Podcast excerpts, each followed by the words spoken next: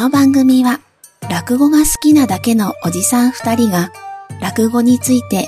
好き勝手話す番組です。今回はどんな話でしょうか？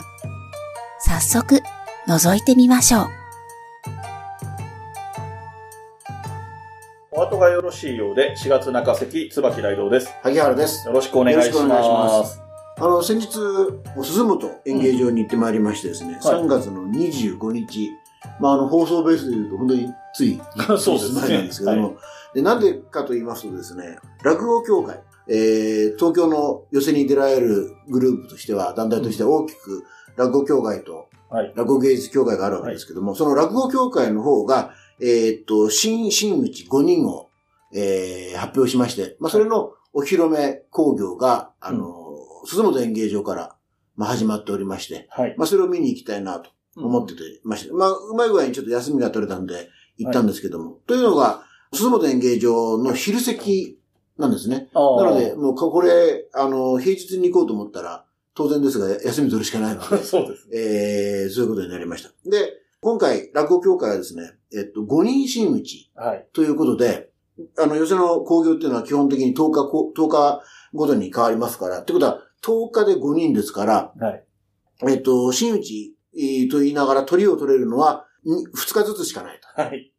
だから本当は、私はあの5人の中でですね、春風亭隆志はい。師匠はい。がお目当てで、っていうか、それが見たくて行こうと思ってたんですが、はい。はい。えーそのつもりになってましたら、実はあの、椿さんからはい、ダイレクトメールだったかな、はいはいで来まして、いやもう、粒子師匠が出る日は完売してるよとはい。いうですね、もう、えー悲しいお知らせが来まして、で、これはもうしょうがないなと。で、もうこういうご時世ですから、当然ですが、えー立ち見とかもうないとうんいうことなんで、もうこれはもう別の人の行こうと。うんうんで、どうしようかなと思った中で、5人の中で1人だけ、え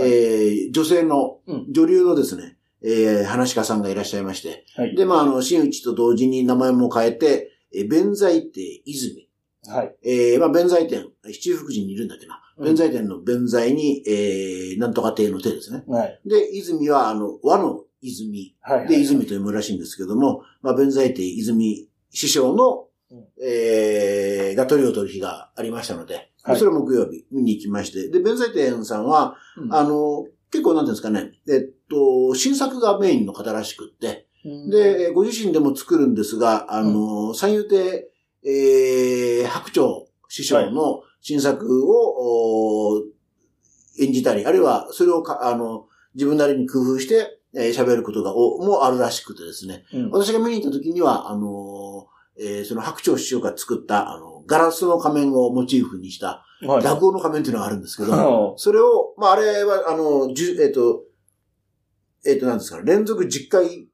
公演といいますか、続きものらしいんですけど、まあ、それの第1回の、お初えー初日という、まあ、初日じゃないや、1回目の分をガラスの仮面やってまして、い。で、やっぱり、聞きに来てるお客さんもですね、あの、泉師匠のファンが多いらしくって、うんあの、本日やりますのは、えー、白鳥師匠のと言った瞬間にもうザワザワザワっと、あれだわっていう感じのですね、空気になってましたね。でも、うんあの、非常に面白く、えー聞いておりました。それが、あの、つい先日のことでございました。泉師匠はあれなのかな？あの、10日できないから、うんうん。まあ、やれて2回じゃないですか。はいはいはいえっと、鈴本では。はい。これ、その後の、末広亭とか、うん池袋とか、浅草とか、国立とかでやると10日分ぐらいできるわけじゃないですか。うん、たただし、あれですよ、えっとね、もう一日は、あの、別の、ご自身のそうなんだ。作品新作をやったあ、じゃあそれ10本連続ど全部通せばできると思ったけど、そういう狙いってわけでもないですね。と思います。はいはい。なるほど、なるほど。えーっと、この5人のメンバーっていうところちょっと補足をさせてもらいますと、あ、えっとお願いします。一応これ僕の方で調べた限りの、えっと入門順かもしくは入れ替わってなければ入門順で変わらないと思うんですけど、二、つ目に上がった順って言った方がかより正確かもしれないんですが、えっと、一人目が今お話に出た弁財亭和泉さんで、うんえっと、元の名前が三遊亭粋歌。三遊亭、粋に歌と書いて粋歌。改めうん、弁財亭和泉ですね。はいで、お二人目が、えー市江改め、柳亭燕三。えっと、ツバメに三って書く名前ですね。で、えー三人目が、小太郎改め、柳家喜三郎。柳家小太郎だったのが柳家喜三郎ですね。四人目が、春風亭昇太郎改め、えー九代目春風亭隆志。で、5人目が、目黒、えー三遊亭目黒改め三遊亭連勝。という5人で、はいはい。え5人とも名前が変わってますし、はいえー大きい名前を受けた人もいれば、あの、これまでにない帝語ね、弁財帝みたいな、これまでにない帝語。語を名乗るようになった人もいたりということで、かなり独特な、あと覚えづらいというか、ここで覚えておかないとみたいな感じがするかな、なんていうふうに思いました。はいはい。ということで、この後、えー、本編に入りますけれども、本編の方は、えー、萩原さんがね、お目当てだったけど、満席で見れなかった。もう僕もそのつもりだったんですけれども、見れなかった、春風亭隆志さんについて、えーお話をしていこうと思いまして、はい。えー、まずはですね、こちらの音源を聞いていただこうと思います。どうぞ。ライドウさん、萩原さん、リスナーの皆さん、どうも、あやほです。今回、春風亭隆志師匠を取り上げてくださると聞き、ボイスメッセージを送らせていただきました。実は、隆志師匠は、以前、私が通っていた塾の講師として働いていました。彼は文系科目を担当していたので、私は生徒として彼の国語、英語、歴史の授業を受けていました。一番印象深いのは、彼が休み時間や授業開始前に教室に入るなり、チャーチチッチッチャーンと歌いながら黒板目いっぱいに世界地図を書いていたとことです。しかも、一筆で、一発で書いていたので、初めて見た時は度肝を抜かれました。そして、いつの間にかセンスを持って授業していたのも覚えています。私は中学3年生の途中で転校してしまったので、特に別れの挨拶もなくそのまま塾を退会しました。しかし、成人になった年の成人の日に、久しぶりに地元を回って、通っていた塾にも行きました。すると、私が通っていた時に働いていた講師がまだいらっしゃったので、他の講師のその後を聞くことができました。小杉先生は落語家になったんだよ。と教えていただき、私は、やっぱりなぁ、と思いました。それからまた数年、ある日、ふと、そういえば小杉先生って落語家になったんだっけ？と思い出し、検索して、近々西荻窪の一挙案の古典回しに出演することを知り、友人についてきてもらうよう頼んで見に行きました。その時、春風亭昇太郎さんの顔を見て、懐かしい、全然変わんない、と思いながら話を聞いて、終わった後、スタッフさんに、翔太郎さんが働いていた塾の生徒なんです。お話がしたいんですけどできますか？と、無茶なお願いをしたら、翔太郎さんに話を通してもらい、10年以上ぶりの再会をしました。その後、サラエボに行く直前に再度、家族で翔太郎さんの話を聞きに行き、またお話しすることができました。今はツイッターなど SNS で翔太郎さんとつながって活動を見ていますが、粒子襲名の話は、実は私より落語にハマっている母から聞きました。その話を聞いたときは、自分ごとのようにすごく嬉しかったのを覚えています。落語から縁遠かった私ですが、知り合いが落語家というきっかけでぐっと身近になって興味を持ち始め、さらに、このお後を聞いて勉強させていただいています。これからもいろんな演目や落語家さんの話を楽しみにお後を聞き続けます。それでは、はい。ということで、えっ、と、お聞きいただきましたのが、えっ、と、お後がよろしいようでに、一番最初にお便りをくださった人でもあるんですけれども、僕の後を継いだというわけではないんですけれども、えープロリスナーを自称されております、あやほさん。あ、はい。そうなんですね。はいえーあやほさんという方からの音声でございまして、えーお話ありました通り、えーっと、春風亭隆志さん、ちょっと前まで翔太郎さんだった隆志さんが、えープロになる前に、落語会に入門する前に塾講師をされていて、はいはい。えーその時の教え子だったという、えーっと、起源という意味かなというか、ね、えーそういうことがありましたので。やはりまあ、僕の方でもそれちょっと気になっていて、一番最初のお便りではね、名前を教えてくれてないんですよ。あいずれ出てくる。るのを楽しみにしてますみたいな言い方をされていて、まさかこんな大きく出てくるとは。で、二度目の時にはお名前を伺ってたので、ちょっと気になってたところで、この大きい名前の襲名ということもありまして、3月号の、えー東京河原版はいはい。で、この5人のインタビューが載ってるんですけれども、うんうん。えっ、と、この隆志さんのインタビューの冒頭の方で、その塾の講師をしていたなんていう話もそうですね。実際出てきてますので。塾の講師してたんだけど、あのー落語をやったら、しそうそう、そう素人落語会みたいなのに出たら、やらないともったいないよみたいなことを言われたっていうきっかけがあったっていう話をはい、そうですね。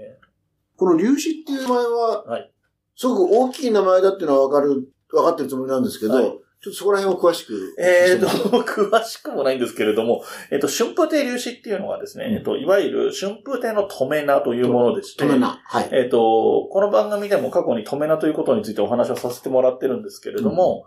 えー各定号ごとに、えー止めなというのがあって、要するにその止め、えーその定号の頂点の名前、うん一番上の名前ということになってますので、この名前になってから他の名前に変えることは原則的には、えっ、と、許されてません。うんうん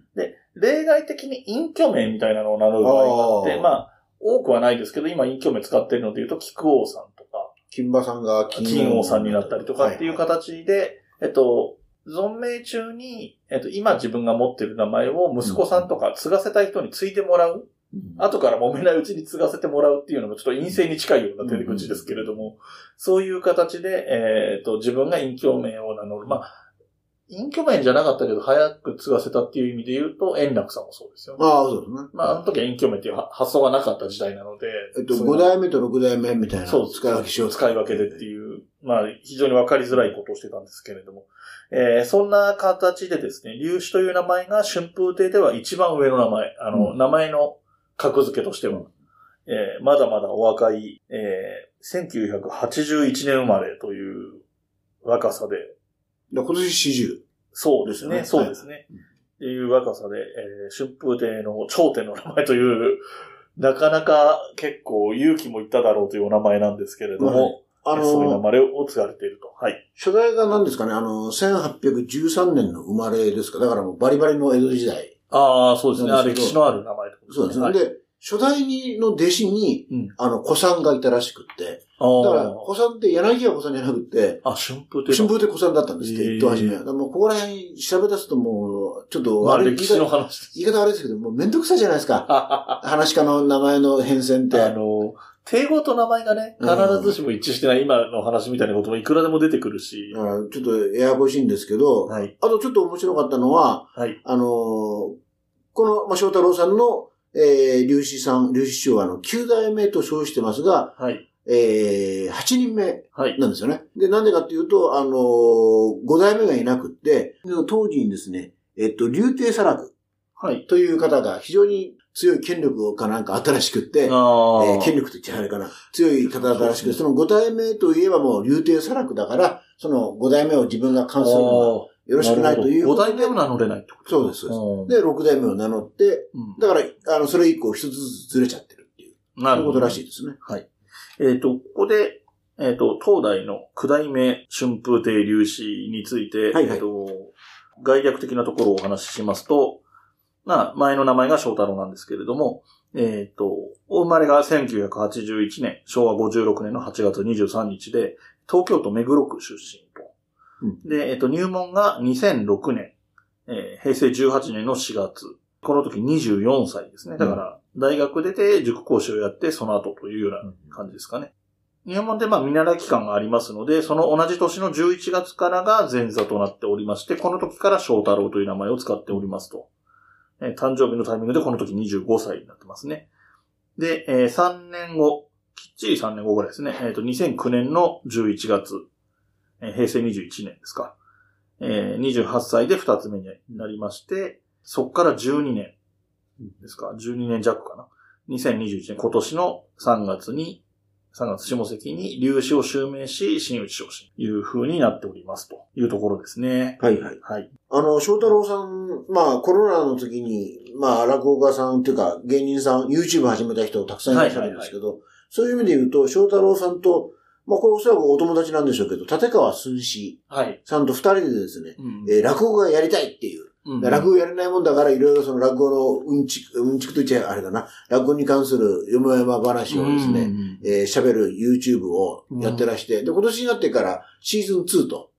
いうことでですね、あのーやってるんですけど、やっぱり面白いの、これすごい面白いんですけど、二人とも落語が好きで詳しい、うん。一方で、一人が、あの、春風亭の、まあ、いわば、うん。きちんとしたね、あ、きちんとしたっていうか、あの、予選にも普通に通ってる寄せ育まあ、ちまあ、落語協会のねあ。の、まあ、サラブロってなわけですよ。うんで、片や立川流で、当然予選にはうんほとんど出たことがない。まあ、そういう違いもあってですね、うん例えば予選の10日間はどういうふうに、あの、誰が出て、えー誰と共演するかっていうのどういうふうに決まるんだとかね。はい。あるいはその、一日のその、一番初めに前座さんが出てきて、最後鳥が出ますけど、うんそれまでのこの、名称は何て言うんだとかね。うんいうふうな、こう、ちょっとこう、落語知識に関するやりとりが、はあ、なるほど。すごい勉強になって、ええ面白いなと思っておりました。あの、一本あたり15分ぐらいで、あの、いい感じでしたよ。なるほど。はいあ見やすいかもしれないですね。見やすい、見やすい。僕も、えっと、この粒子さんを新内広工業見に行こうと思ってたのが、その、はいはい満席で、うんうん。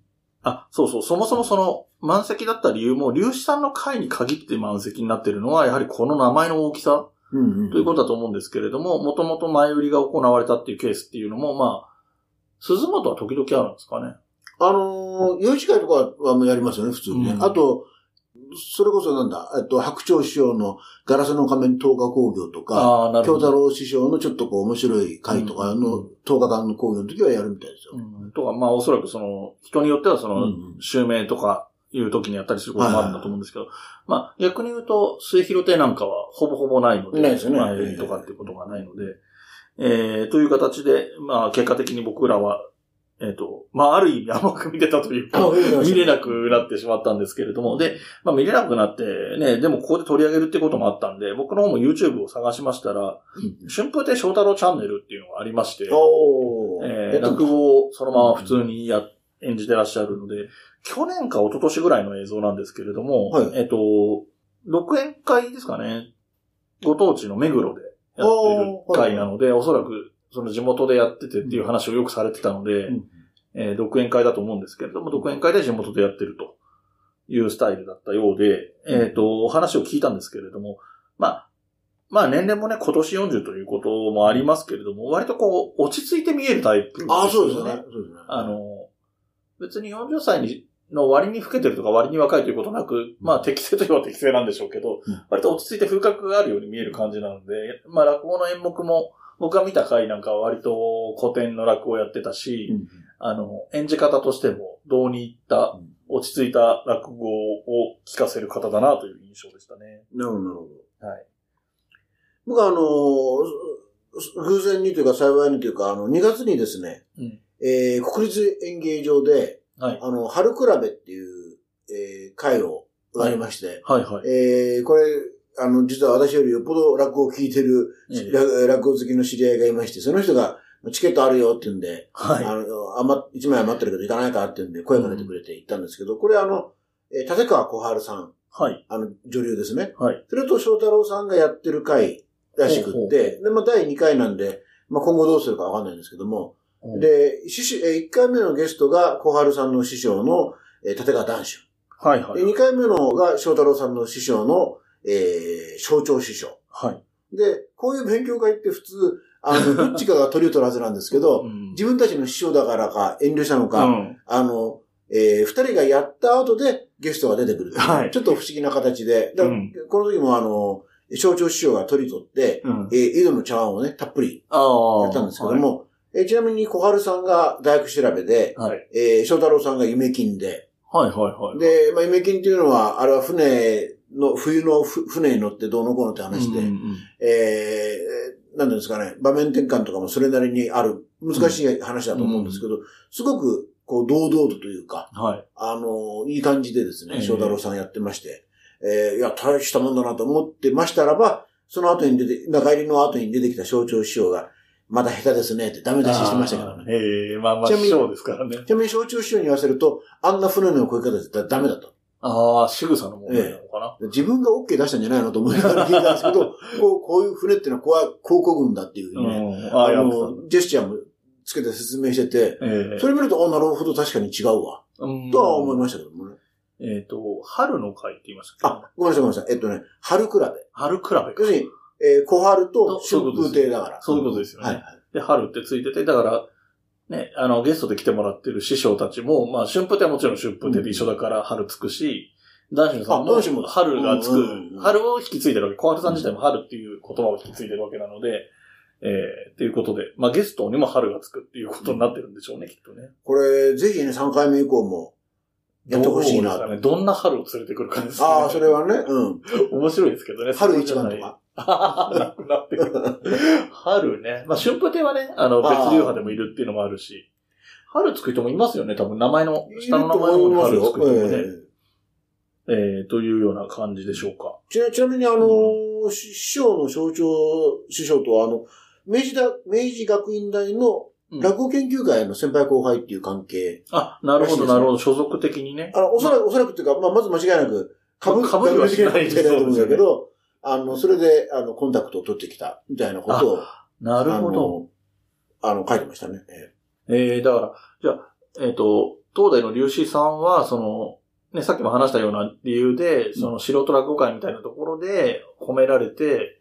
若いうちに挑戦しないともったいないよみたいなことを言われて、じゃあって踏み切った時に、はいはい。えっ、ー、と、他に縁故があるからとか、この人に憧れてとかではなくて、えっ、ー、と、まあ、言い方悪いけど、学閥じゃないけど、その大学の先輩っていう意味で、この人にっていう。まあ、それもあるでしょうし、でもやっぱりすごい芸が好きだったみたいですよ。その師匠の。あ、じゃあ、そうかそうか。じゃあ、そういう縁もあって知ってたけれども、っていうところが重なったっていうことですね。うん、あのー、インタビューで、やっぱり、まあ、それは、もちろんそういうインタビューだからそういうふうに決まってるんだけど、師匠のことが大好きでみたいな。ああの、この師匠のところでよかったっていうふうな言い方はしてますね。なるほどね。うん。面白いですね。なるほど。あとね、あの、はい、象徴、あ、粒子さんのですね、襲名に関して、はい、えー、うん、私あの、こんなこともあろうかと、新聞記事をですね、はい。切り抜いておりましたんで、はい、その話をちょっとさ最後じゃないけど、ちょっとやりやりたいんですけど、えー、これ何かと言いますとですね、朝日新聞の1月14日の夕刊をですね、えー、あ、これ、粒子師匠のことが、粒子さんのことが載ってると思って、うん、えー、ちょきちょき切り抜いてですね、はい、今まで撮ってたという非常に物持ちのいい、はい、えー、人間なんですけども、まあ、タイトルはですね、落語界に大名跡復活、古典に流れる今を味わおう。で、まあ、大名跡っていうのは、この、もちろん、粒子さんのことなんですけど、はい。はい、で、えー、で、まあ、粒子の、その、東大までの、えー、今までの、あの、粒子さんのことを、まあ、ざっと紹介してあったりとかですね、はい、えー、まして、で、その中で、えっと、この東大のことももちろん書いてらして、うん、えー、ちょっと読み上げますけどね、これが非常に僕、短いけれども端的に、ああ、なるほど。あの、評価してらっしゃると思うんですけど、はい、えー、まあ、2021年の春に、新内昇進と同時に、まあ、大名跡継ぐのが新風亭昇太郎だとあって、うん、耳当たりの良い声と、小動物のように愛くるしい表情、はい、派手で陽気ながらも品のある講座は、二つ目とは思えないほどの貫禄をまとっていると。うん、まあ、そうですね。これ非常に、うん、あの、的確なというか、そうですね、そうですねという感じがいたします。で、ちなみにですね、えっ、ー、と、まあ、これ、記事を、記事を書いてるのは、宮信明さんという、まあ、早稲田大のなんか先生らしいんですけど、はい、えー、最後の方にですね、はい、えー、落語の世界には、うん、今の落語はつまらないと言ってはばかれない人たちが多少なりとも存在するとかね、えー、書いてありまして、で、残念なのは、往々にしてその人たちが今の落語を聞かずに、そう決めつけてしまっていることであると。うん、まあ、ここからもう、流出師匠とは全く関係ない話なんですけど、はい、落語は骨董品と違って、古典の中に今が流れていなければならない。うん、せっかく流れているものを聞き手の都合で勝手にせき止めたりするからつまらなくなるわけで、流れは流れ始めたら一体どこへたどり着くのか、その行方に関心を向けることから新しいものとの出会いは生まれる。それを食わず嫌いで逃がしているのは、えー、もったいないとしか言いようがないと。はい。で、これはちょっとですね、私の、これ、こっからは完全な私の憶測、邪推ですけれども、はい。ちょっと、これも言いたいのは、はい。えー、まあ、この、ポッドキャストでしばしば言及しております、あの、東京カーラ版っていうね、はい、もう我々落語好きには、えー、筆記の必須の雑誌ですけども、これあの、冒頭にですね、落語と私、私と落語という、まあ、エッセイが載ってるんですね。うん、で、これのですね、1月だったかな？に、うん、渡辺保さんという、うんうん、あの、歌舞伎評論家の方が、うん、あの、書いてるんですよ。あの、落語に関して。うんうん、で、要はですね、俺は、私は、あの、文楽が好きだよと。で、今の、あの、落語は、あの、面白くないから、うん、ええー、まあ聞いてないけどね、みたいなこと書いてて、うん、え聞いてないかったら面白いかどうかわかんなくない？と思って私読んだ曲があるんですけど、まあそこ、私は、まあ、勝手な、本当に100%これは勝手な憶測ですが、宮先生は、うん。このエッセイに対する案に批判をしてんじゃないかなと、えーいう気がしております、はい。ちなみに表立って批判しているのは、うん。神田伯山先生が、そうですね。えー一人語りの神田伯山で、あの、東京カラバンの、おエッセイのことは、えー言及していらっしゃる。というふうに聞いております。はい、はい。えー、神田伯山先生は、えーどこ、誰にでも噛みつきます。まあね。はい。私、まあ、前回も言ったかもしれませんけど、結構ツイッターで、いろんな情報、落語の情報が回っていくんですけど、ある時に、あの、へーと驚いたのが、えーししょえっ、と、粒子師匠が、今お住まいも目黒区だと思うんですけど、うん目黒区のあの、柿ず、柿の木坂界隈らしいんですよ、どうやら。で、なんでかっていうと、うん。柿の木坂商店街が、今もあるかどうかちょっと僕調べてないんですけど、はいはい。えー2月にですね、はい。えー9代目、えー、粒子おめでとうございますっていう、はいはい。あの、ほらよくあの、高校、そうそう、高校野球が決まると、地元の商店街が、あはい。の、横断幕かけるじゃないですか。はいはい。選抜出場おめでとうみたいな。うん。あんな感じで、9代目、えー、粒子おめでとうございますっていう横断幕をはい。商店街がバーンとつけたんですって。えええで、そのぐらい、まあ、地元に愛されてるというか、うんえー地元に金を落としてるかわかんないけど、うんえーそういう話し家さんであるというのが面白いなということと同時に、はい。それ私ツイッターでその写真を見たんですけど、はいあ、これいいなと思ったんですけど、はいそれをツイートしてるのが、はい桂宮治なんですよ。ああ、なるほどね。で、何がそういうかっていうと、宮治さんはうん。芸術協会なわけですよ。うんうん言ってみれば、あの、全然ね、はいあの、いそれこそしなくてもいいことなんだけどやってあげてるわけじゃないですか。うん。そうですね。で、ここれで盛り上げていこうというね。うんうん。その、やっぱ宮治さんってやっぱり心配りが、うん。さすが元営業マンと言いましょうか、大したもんだなというはい。思いもあるというお話でございます。えーこの横断幕は、この商店街が学芸大学のうん目の前なんですよ。駅前なんです駅前の商店街なんで、僕、あの、実際に通ったので、と写真撮ってますので、はいはいはい。えっ、と、ツイッターに僕が撮ったもの、ちょっとあの、撮った時間帯のせいでね、こう、ちょっと、日の当たり方が良くないんですけど、一応写真は、えっ、と、ツイッターの方にアップしとくようにします。これをアップするために撮ってから、しばらく消さずに撮っといた写真が今もうないんですよ。あの、はいはい。横断幕自体が。外されちゃって、別の、あ、やっぱりそうですか。別の中があったから、それの横断幕が出てたりしてるみたいで、今もうなくなっちゃってるんで、えーそれもツイッターの方に上げておきたいと思います。はい。ということで、えー、あやほさんもいつ聞いてくれるのか。まあ、割とね、あやほさんはね、すぐ聞いてくれるんですよ。はあはああの、どの番組に対してもそうなんですけど、配信されるとすぐ聞いてくれるので、いやプロリスナーでしょ？そう。さすがプロリスナーなんで、えーおそらくすぐ聞いてくれてるんじゃないかとは思うんですけれども、えーそういうう形で、割とね、話が多岐にわたってしまったので、えっ、と、粒子師匠だけの話をしたって感じじゃなくなってしまったんですけれども、えーそういうお話でした。はい。えーで、えーお知らせを挟みまして、落語豆知識のコーナーに行きたいと思います。はい。この番組ではお便りを募集しています。メールアドレスは、おあと202004 at gmail.com o, a, t, o, 202004アットマーク g, m, a, i, l, com です。お便り、ご感想をお待ちしています。はい。ということで、えー、落語豆知識のコーナーは、えっ、と、本編の方で、本題の方で話しました、えー、粒子師匠に直接関係ある感じになりますね。春風亭という一問について、一問というか春風亭という定号について、はいお話をしていこうと思うんですけれども、本題の方で話しました通り、あのー春風亭の、えー、止め長粒子ということに決まっ、なってるんですけれども、えー先代の粒子という人は落語協会の方に存在しておりまして、だ一応ですよね。えっ、と、東大の粒子さんと同じ落語協会の所属でして、亡くなった時に、えーと、その当時の弟子たちがいろんなところに散り散りになってたりするんですけれども、その中の一人の枝地さんっていう人が、えっ、と、えー移った先が、林家彦六一門移ったそうなんですね。はいはで、この時にもうすでにいたし先輩で、えー、粒子さんの弟子じゃなくて、彦六さんの元々弟子なんだけども、春風亭流長という人がいたんですね。い。うんえー、事情としては、林家彦六さんっていう人は当時林家正蔵と名乗ってた時で、林家正蔵という名前は、先代の林家三平さんから借りてるような名前だったので、ある意味で。本当は三平の家の名前だからね。そうですね。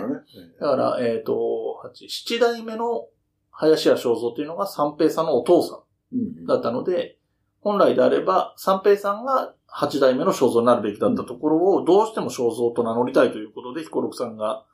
えー名乗った名前なので、えーあまり不義理なことはできないので、弟子に、その正蔵の正の字とか造の字をつけたくなかったらしくて、うんえーよその帝国を借りてきたりとかいうことをしながら弟子たちに名前をつけていったという経緯があったそうです。うんそういう経緯がありながら、え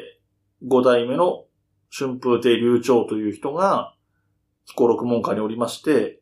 落語協会の春風亭はここから新しく始まったって感じなんですよね、だから。おー、おー。でうんこの弟子にどう、弟子たちはこの後どうなっていくかっていうと、えー、流暢の弟子で、えっ、と、特に知名度の高い方を挙げますと、まず一人目が一丁ですね。うん春風亭一丁。うんで、さらに一丁の弟子で春風亭一之輔がいますと。うんうん。二人目挙げますと、流暢の弟子。二人目挙げますと、春風亭小朝ですね。うんえー怖さ。はいはい。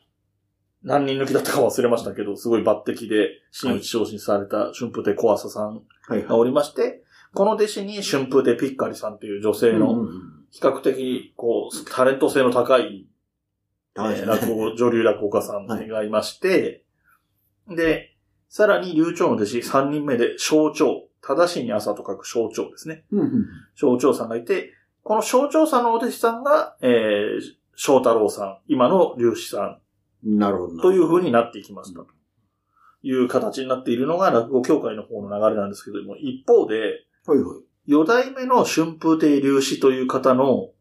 お弟子さんで、六代目の春風亭龍京うんという人がいまして、この人が時代が時代なので、芸協ができた時に芸協に移った人みたいなんですよ。ほうほう、ほうほなので、もともとは、その落語協会にいた春風亭龍子の系統の人なんです。別に名前だけ借りてるとかではなく、そういう関係なんですけれども、龍子さんのお弟子さんで、龍京さん、六代目春風亭龍京さんっていう人がいまして、この龍京さんのお弟子さんに、また3人あげます。う。はいはい。えー、三代目桂三木助。おー、おー、そうなんだ。はいうんうん。で、えー、五代目春風亭龍昇。うんで、七代目春風亭龍京。うんうん。というふうに言います。うーんで、えー、三代目の桂三木助さんのお弟子さんには、九代目の入船亭宣教、そしてそのお弟子さんに入船亭宣友と、おりますしはいはいえっ、と、移籍したく、移籍してきた、えーしていく口なんですけれども、えー、林家木久扇さん、今の林家木久扇さはいはい。んがもともといたのが三木助さんのところにいて、うんで、木久扇さんのお弟子さんでは、む息子さんの二代目林家木久蔵さんがいると。なるほど、なるほど。で、えー、二人目に挙げました、春風亭流昇。五代目春風亭流昇のお弟子さんで行くと、九代目春風亭古流氏うん。という人がいまして、この人のお弟子さんで、春風亭かの子さんっていう、あのーこの番組でも初期の頃に、あの、女流落語家を取り上げた時に取り上げてる人、うちの一人なんですけれども、えー、かのこさんがいたり、えー、流昇さんのお弟子さんで二代目関石亭桃太郎うん。がいますので、えーそのお弟子さんに関石亭太郎え、だから、はい。で、また、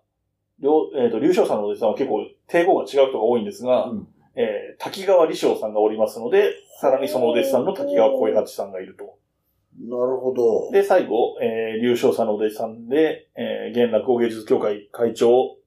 春風亭昇太がおりますので、うんお弟子さんには、えー、春風亭少々が。がおりますとそうですね。いう形になっておりますと。いうことで、はい名をね、馳せてるような、ん少々さん、小八さん、栄太郎さんみたいな、えー、成金メンバーがいたりとか、女流で活躍しているかのこさんとか、えー、落語協会の方ではピッカリさんがいたりとか、そうですね。うん、で、ね、知名度の高い、選挙さん、声優さんとかう、ん。菊蔵親子とか、うん。